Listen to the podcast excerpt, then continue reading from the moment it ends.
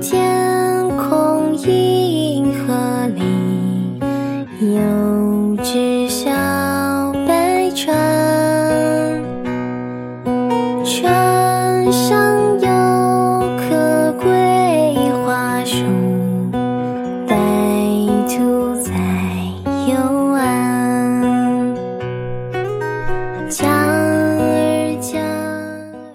大家好，欢迎来到风趣乐园，我是普通话说不利索的阿泽。最近啊，在我身边发生了一件事儿，我堂姐的儿子啊，也就是我的侄子吧，在学校里被人欺负了，也就是咱们经常在这个网上啊，在新闻里看到的校园霸凌。小孩刚上小学二年级就遭到了校园霸凌。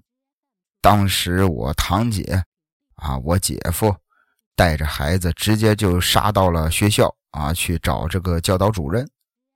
教导主任呢，拉着两个同学还有双方的家长一起对峙。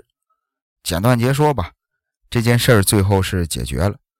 其实大家也并不是真的有多么大的心结，在于学校啊，他能很有力的去介入和疏导。不然的话，我认为这件事的事态很容易就会失控。所以说，这个学校的管理问题其实是很重要的。当我的堂姐把这件事儿告诉我之后啊，我的脑子里啊突然想到了一个人，他的名字叫陈四汉。目前在陈四汉二十三年的人生里，有一个时间坐标会被反复的提起。那就是二零一四年的六月九日，这一天，年仅十五岁的陈思汉以故意伤害罪被判入狱八年，而使他获此刑罚的理由是，他在一场校园霸凌中刺死了施暴者李某。咱们可以把这个时间坐标稍微往后拉一点，在二零二零年的八月，陈思汉。啊，因为表现优异，提前假释出狱。他正在很努力的朝着新的生活迈进，可进看守所的那个雨夜里，却始终在他的心底徘徊。当时《人民日报》啊还给出过一个数据，说是在全世界的范围内，每三个孩子里就有一个遭受过不同程度的校园霸凌。陈思汉呢，他清楚的记得那一天发生的事儿，啊，尽管很多记忆都是由不完整的片段和碎片组成的，但是很奇怪的是，他始终无法完全记起李某的脸，更不能解释在那场校园暴力中李某为何偏偏选中了自己。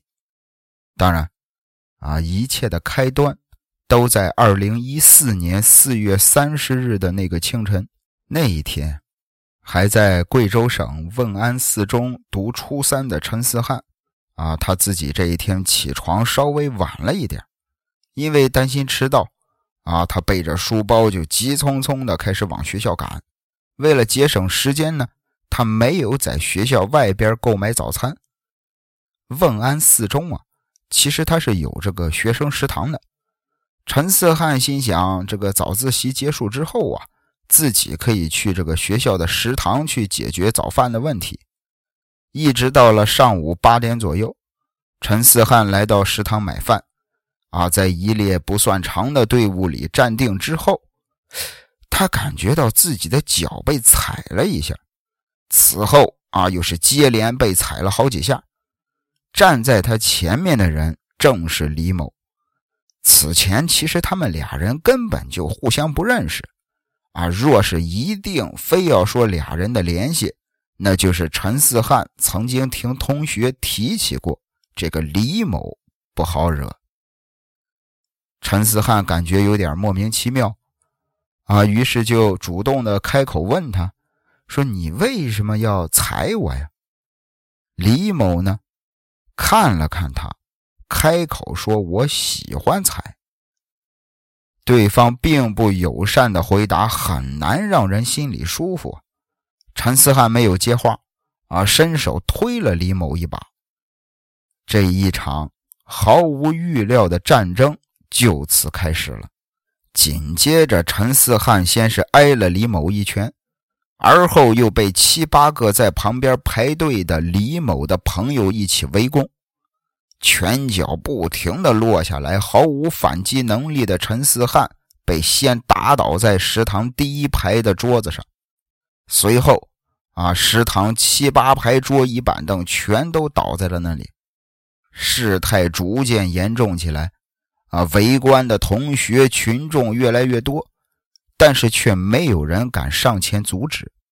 最终啊，还是食堂的阿姨啊大喊了一句：“不要打架！”这个战火才得以平息。李某一方停了手，被打的陈思汉也没有吭声。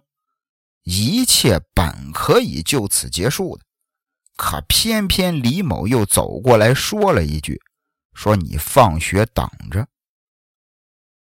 刚才发生的事儿太突然了，以至于陈思汉还没来得及反应，啊，莫名其妙、稀里糊涂的成了李某的敌人。让我放学等着，为什么等？等什么？他不知道。疑惑中，他看见金某也走了过来。这个金某啊。是李某的朋友，啊，是个留级生。根据四中学生对媒体的回忆啊，这个金某是学校里有名的校霸，经常的就是随机打人，啊，试图以此来树立自己那种所谓的啊权威吧。那天在食堂的陈思汉便是被他们随机挑选到的人。那天。金某找到了正在吃早饭的陈思汉，啊，并且挥拳重重的敲了他的脑袋一下。金某一边问陈思汉服不服，一边挥拳想要再次动手，啊，幸好被旁边另一位同学给拦了下来。在二零一四年的那个清晨，陈四汉、李某、金某三位少年第一次有了交集。他们之后。啊，先后发生了两次争执，但都因为旁观者的介入而最终被制止了。日后这些都被视为可以避免悲剧发生的机会，但在当时所有人都忽略了。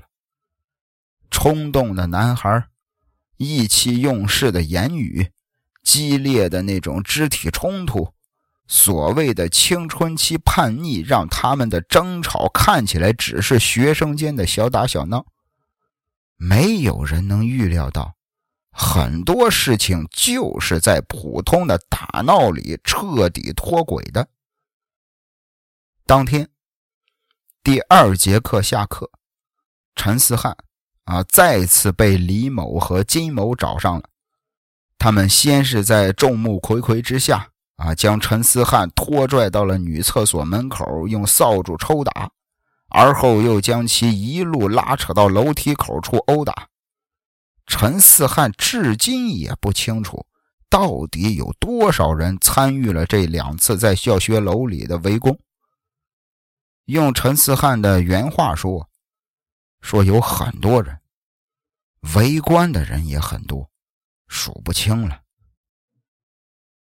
对于这一切，陈四汉更多的是隐忍，他没有反击，啊，因为马上就要中考了，没有必要在这个节骨眼上去打架去惹麻烦。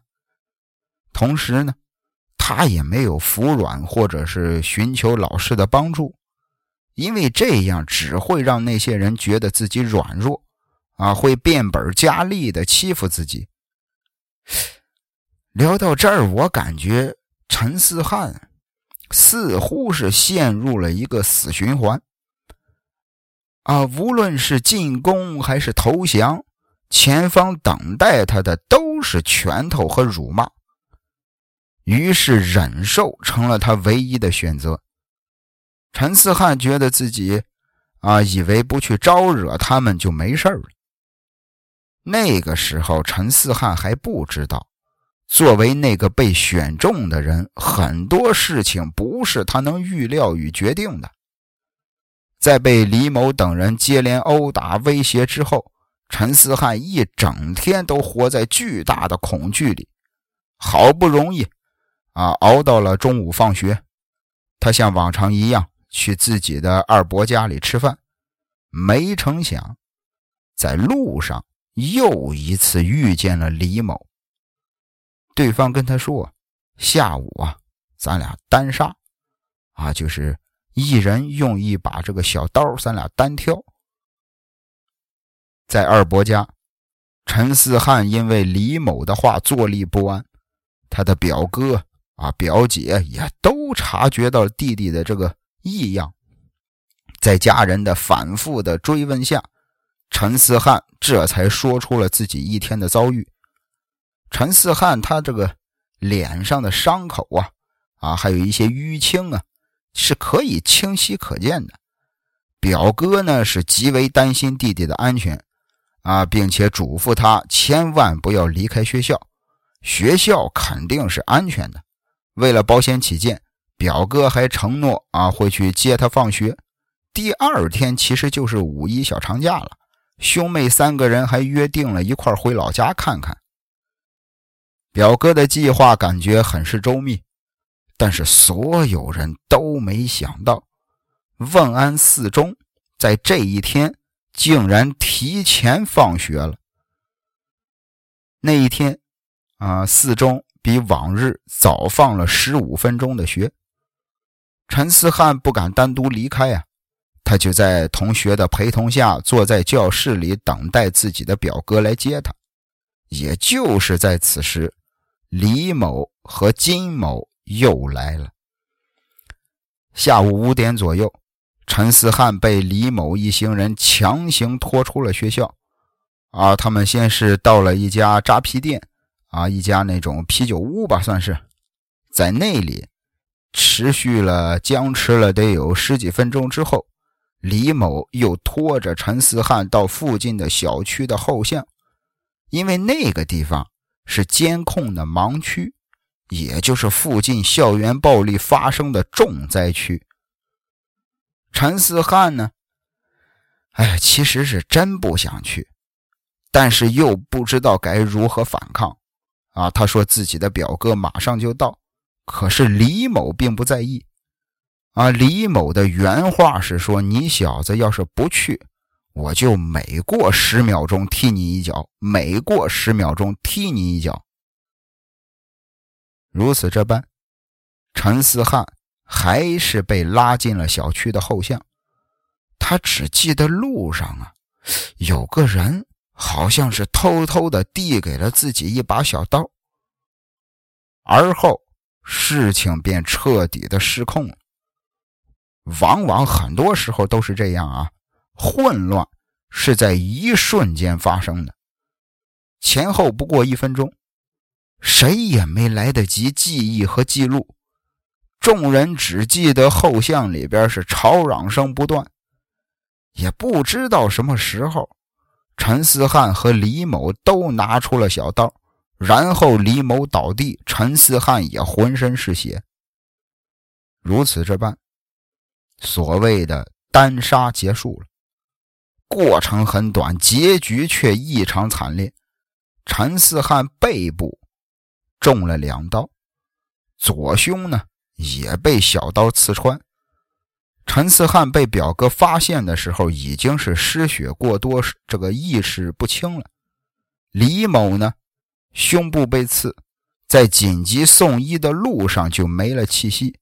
后来经过鉴定。李某的死亡原因是锐器致心主动脉破裂，急性大失血。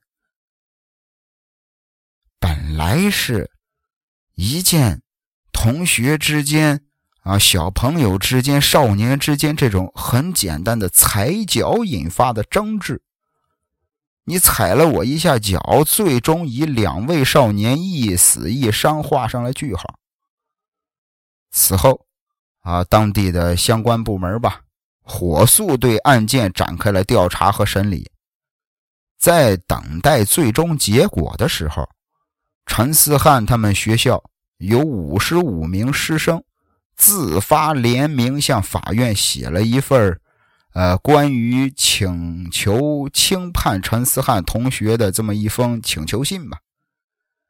在信里啊，大家伙写道：“说陈思翰非常的腼腆，连和女生讲话都会脸红，不管是对老师。”啊，还是对同学都非常的有礼貌，没有和同学吵过架，更没有动过手打过架，一直都没有做过违反班级和这个学校纪律的事儿，而且还经常帮助一些有困难的同学，和同学相处的非常融洽。在生活中呢，大家伙也没有发现他有吸烟呀、啊进网吧呀这种不良的嗜好。更没有和一些这个爱打架、爱闹事的同学在一起玩大家伙时常在一块聊，啊，说起长大以后他们会变成老师，会变成医生，会变成工程师。大家伙在信里请求法官大人们能听听这些学生、这些老师发自内心的请求。啊，学生们在信里也写道：“说这个，我们向法官伯伯、叔叔们保证。”我们所说的话都是真话，没有半句偏袒之言。这封联名信被递交之后不久，陈四汉等来了自己的结局。他以故意伤害罪被判入狱八年。最终判决在下达的时候，陈四汉刚刚过了十五岁的生日。如果没有这场意外，他将在十三天之后走入中考的考场。陈思翰的父母，啊，父亲陈善坤，母亲李荣慧，两口子不喜欢回忆这件事儿，因为对于他们而言，儿子陈思翰的人生就是在那一天被彻底毁掉的。二零一四年四月三十日下午。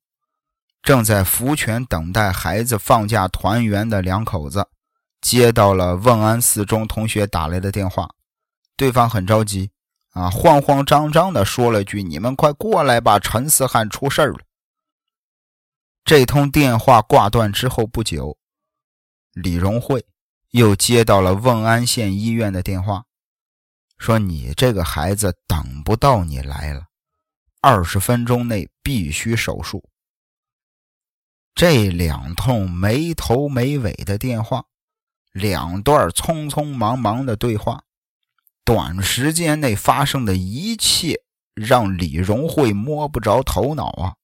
他唯一可以肯定的是，这些都关乎着自己儿子的性命。通过此前同学在电话里的描述啊，他知道自己的儿子在学校和同学打了架，并且受了伤。和谁打架？为什么打架？受了多严重的伤呢？他一概不知。只是现实没有留给李荣慧和陈善坤太多追问的时间。快走，去问安找儿子。等到回过神儿的时候，夫妻二人已经坐在了赶往问安的车上。为了尽快赶到儿子身边，他们租了一辆车。出发的时候已经是傍晚，啊，天空逐渐变暗，车里微弱的灯光打在陈思翰父母的脸上。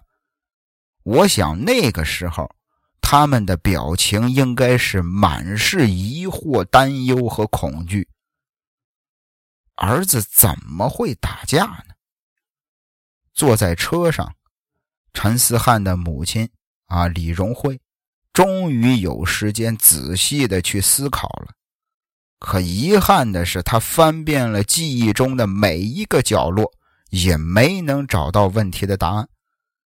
当时，在一九九九年的六月四日，陈思翰啊，这一天来到了这个世界上，出生在福泉。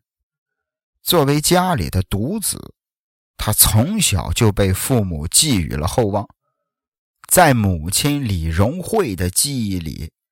他唯一一次被老师请到办公室，是因为儿子的眼睛不小心被同桌给戳到了。在去医院的路上，受伤的陈思汉不停地为自己的同桌去求情，他担心老师将事情告诉家长，害怕同桌因此会挨打。在父母的记忆里，陈思汉很聪明，而且也肯吃苦。在老家福泉上学的时候，他的成绩始终名列前茅，是公认的三好学生。为了能给孩子更好的教育，啊，李荣惠跟陈善坤在陈思汉上初二的时候，啊，把他转学到了瓮安四中读书。二伯一家呢定居在瓮安，啊，表哥表姐呢也都在那里读书，一家人可以有个相互照应嘛。初到四中的时候，陈思汉并不适应陌生的环境里，很多东西都等着他去面对。四中的这个课业压力啊很大，陈思汉作为转校生，无疑要承受的更多。可是人家孩子争气，转学不久便凭借努力成为了班级的前十名，而且呢也交到了一群志同道合的朋友。陈思汉呢，很喜欢和朋友一起探讨数学题。用他自己的话说，那个过程啊，就像是走迷宫一样。哎呀，得到答案的时候特别有成就感。那时，少年们的梦想是一起考到当地最好的高中。就是这样一位乖巧懂事的孩子，怎么会和人打架呢？而且还被送进了医院。李荣慧怎么也想不通，就是想不明白。车辆继续向瓮安行驶。那个时候，李荣慧和陈善坤还不知道，他们不知道自己将面临什么。如今看来。这段路程也许是他们最后的安稳时光。两口子赶到医院的时候，陈思汉已经完成了手术。虚弱的孩子躺在病床上，他说出的第一句话就是：“妈妈，我都不知道是怎么逃出来的。”那一刻，李荣惠泪如雨下。当他听到这句话的时候，他就知道。事情很不对劲儿。同样处在悲伤中的，还有随后赶到医院的李某的家属。在那场造成陈思汉重伤的单挑里，李家也失去了自己唯一的儿子。事件发生之后，死去的李某被贴上了霸凌者的标签在某些评论里，男孩的离去被认为是活该。李某一家人至今无法接受这样的言论，对他们来说，这些太残忍了。悲剧之后，啊，很多的媒体啊试图去联系李家人。作为另一位当事人，他们应该有很多话要说，可现实是，他们始终是沉默的。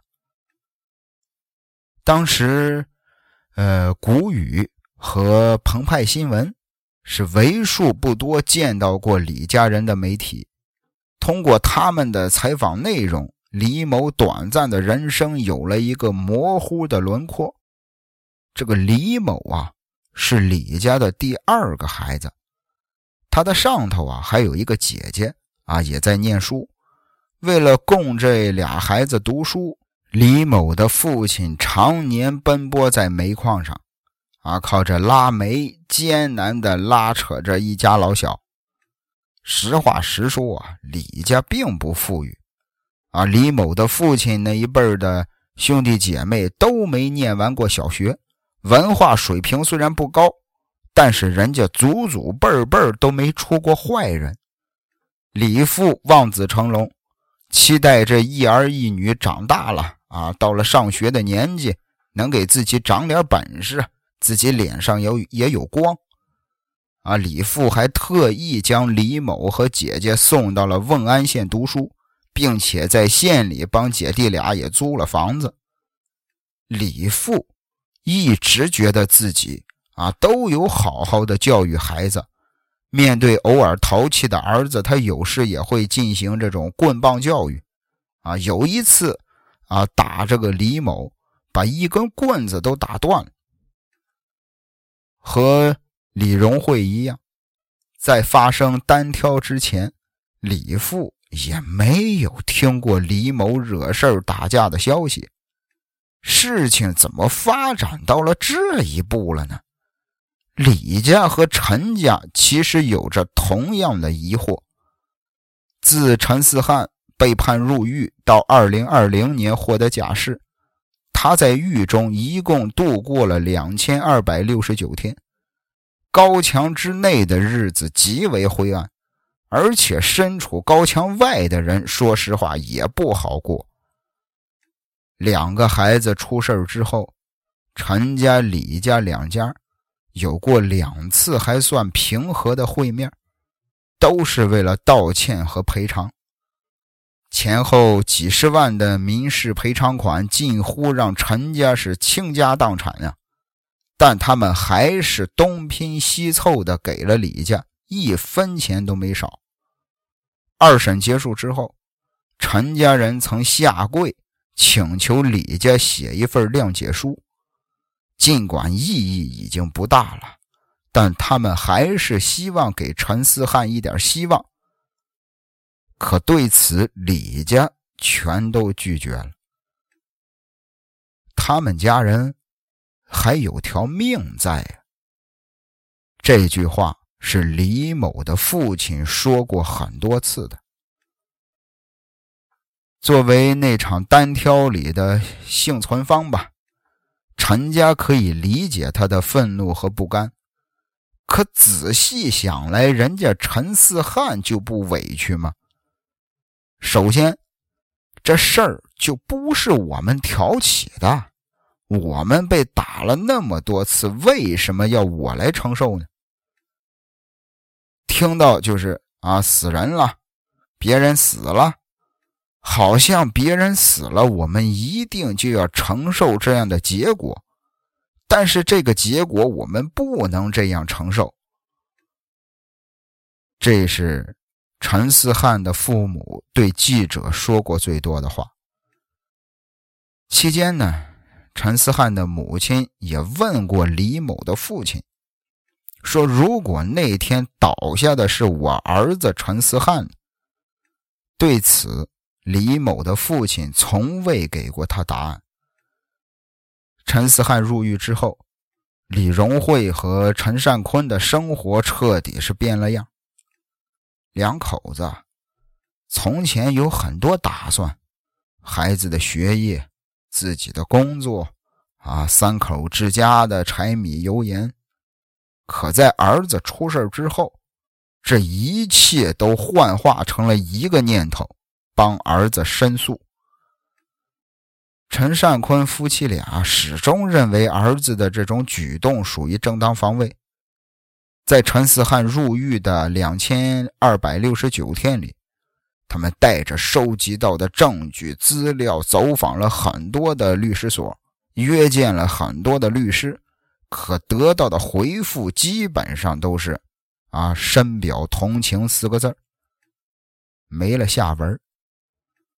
为了帮儿子申诉，两口子啊，很多时候都在奔波的路上。母亲李荣惠丢了工作，父亲呢也落下了头疼的毛病，病因至今都不明。从前和睦温馨的三口之家，如今只剩下了俩人。两口子的话变得越来越少。很多时候，他们面对面坐着，却不知道如何开启话题。每次去探望儿子的时候，他们都会在啊监狱表现良好人员的名单里看见陈思汉的名字。要知道，之前这个名字可是写在奖状上的，可是写在“三好学生”这四个字后边的，没法跟。陈思汉团圆的日子里，写信成了他们与儿子取得联系的唯一方式。孩子说啊，给他的父母说，说想我的时候，你们就抬头看看天，说不定我也在看。他们不断的用纸笔向狱中的儿子送去问候和叮嘱啊，试图以此驱赶孩子心中的阴霾。可他们心中的乌云却从未消散。那天发生的事儿，就像是一团迷雾，这团迷雾不断的在他们心中弥漫。李荣慧从那之后有了一句口头禅。哎呀，太难了！原本喜欢热闹的父亲陈善坤也很少出门了。啊，太多人追问他儿子的这些事儿。最初啊，他还会说几句，到后来干脆以这个沉默应答，越解释越黑，都是当父母的我们失职。李某呢？唉。霸凌者啊，那位李某去世之后不久，他的父亲生了一场病。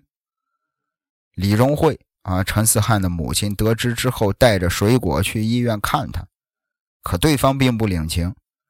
啊，李某的父亲自始至终都没有和李荣慧说一句话。出院的时候，他将水果原封不动地挂在了医院门外的树上，随后再也没有露面。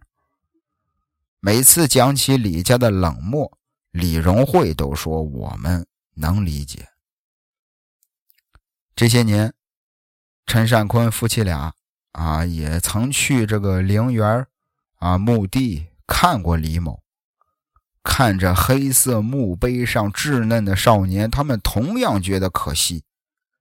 从前他们啊素未谋面，如今见面却是以这种形式。有时候，李荣慧也会对着墓碑上的照片，自己从那儿喃喃自语，说：“你们呀，因为那件事儿进了看守所，啊，一个呢躺在这儿，俩孩子都是受害者。”在陈思汉入狱的几年里，李荣慧和陈善坤无数次的打听与回忆跟那件事有关的细节。他们渴望从中找到一些能证明儿子无辜的蛛丝马迹，可不知道为什么，听到的越多，他们搞不懂的事儿也就越多了。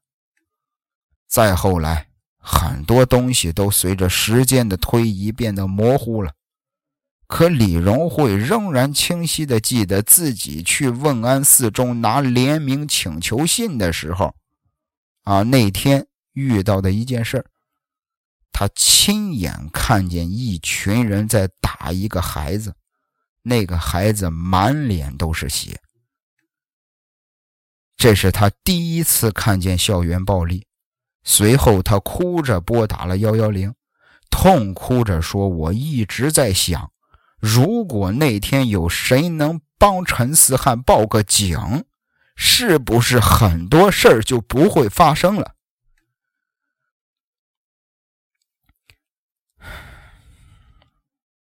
可惜，世间没有如果。陈思汉呢，也被一分为二。那件事儿啊，拦腰斩断了他的人生。横截面露出来的，是他此前十五年。啊，非常耀眼的少年时代，与二零一四年之后那极为灰暗的牢狱生活，明与暗之间，陈思汉坦言自己是一个没有青春的人。二零一四年六月九日，啊，这个反复被陈思汉提起来的一个时间点，这一天。他被送进了看守所。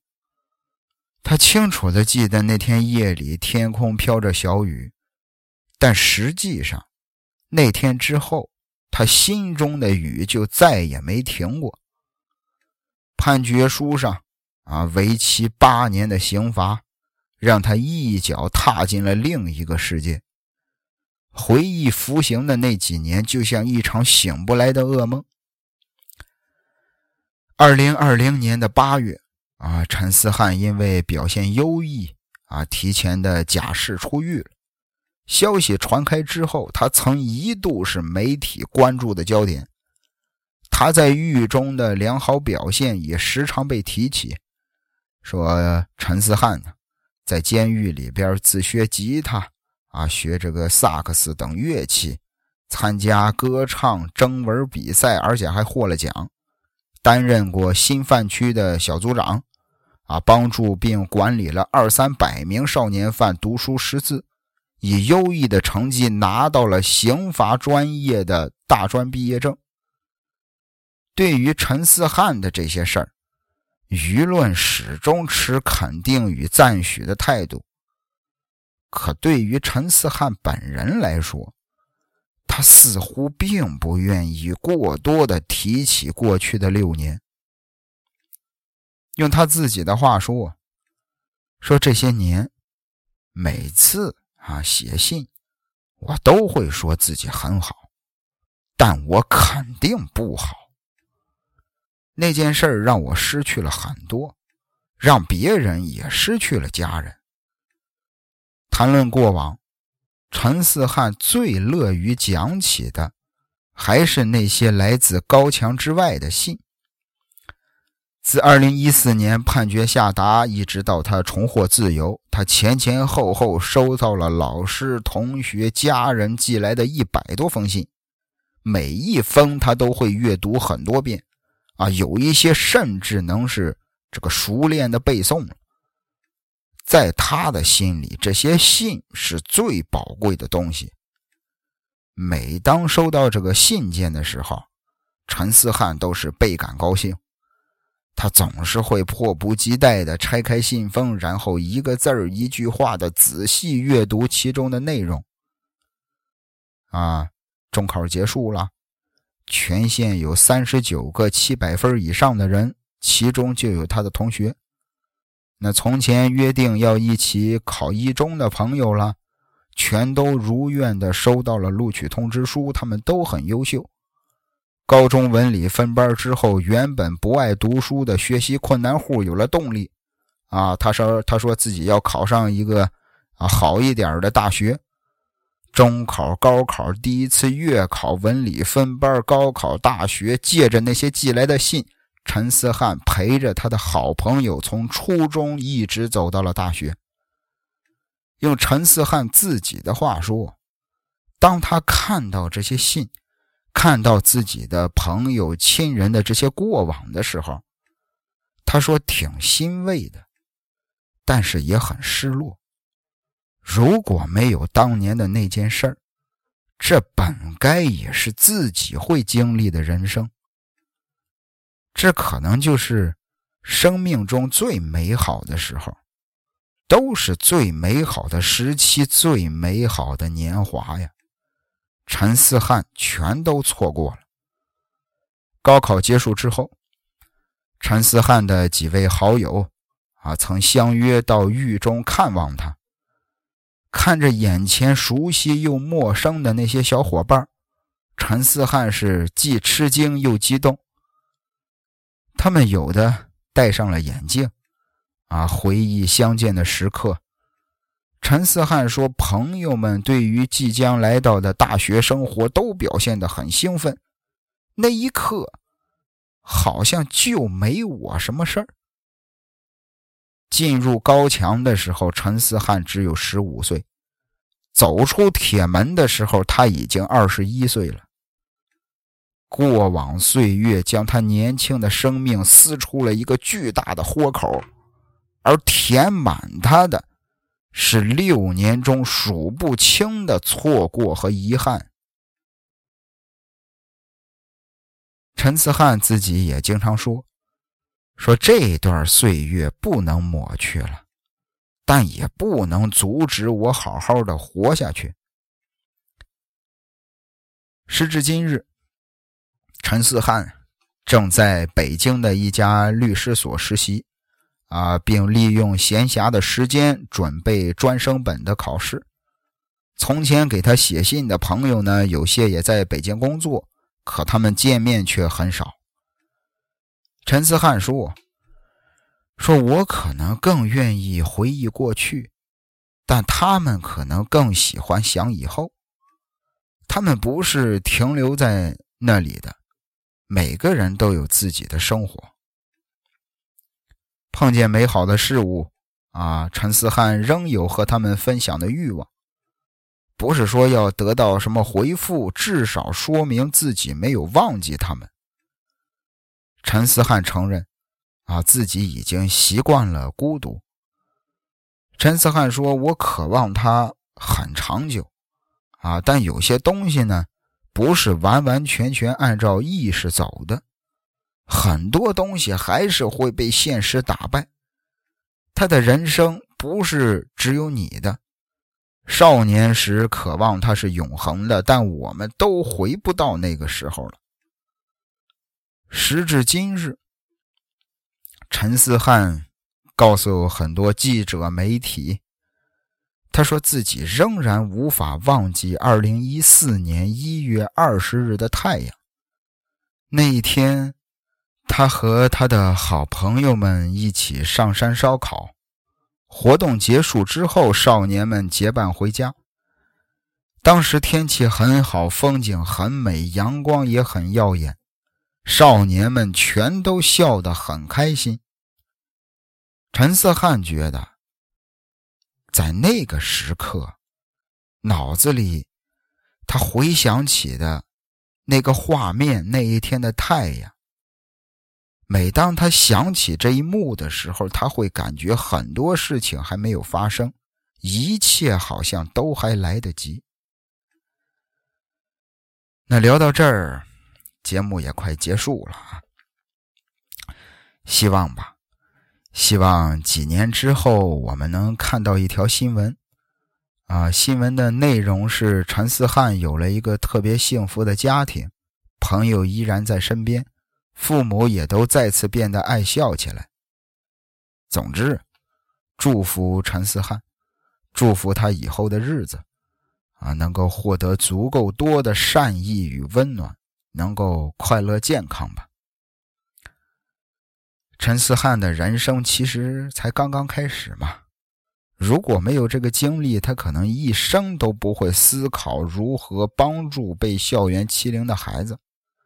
现在他可以继续努力下去，啊，将来可能会成为一个很不错的法律援助，啊，甚至那些处境和他当初一样无助的孩子，他可以为他们来进行辩护。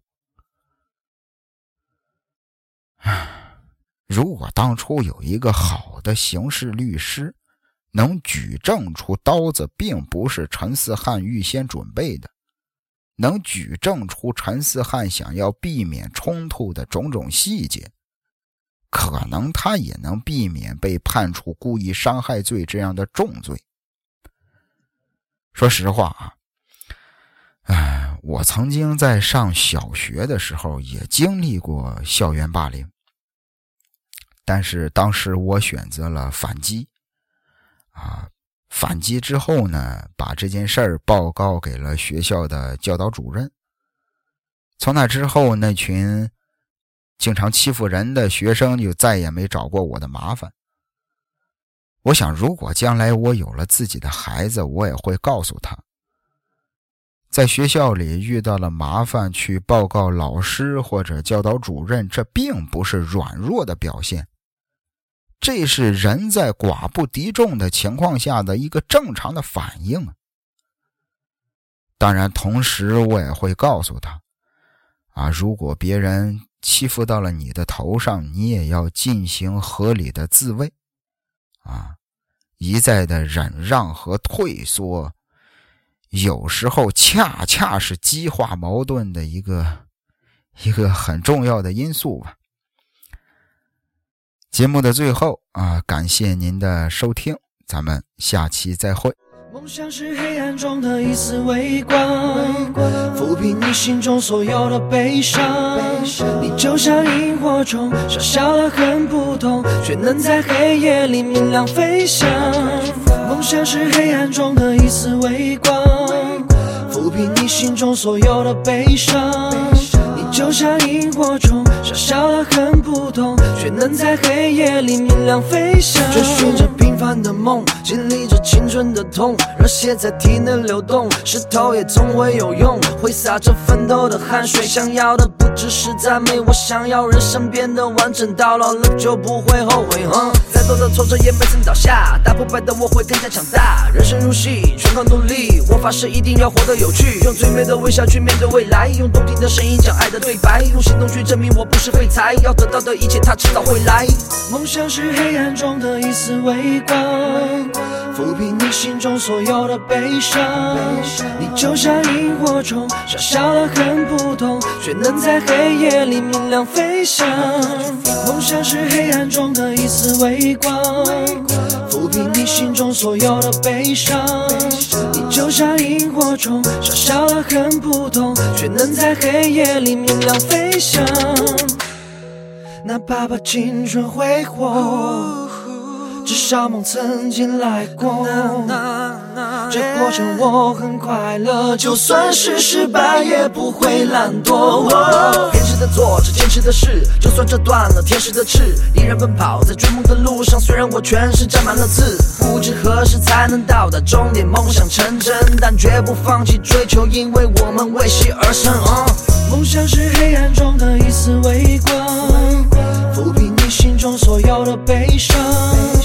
就像萤火虫，小小的很普通，却能在黑夜里明亮飞翔。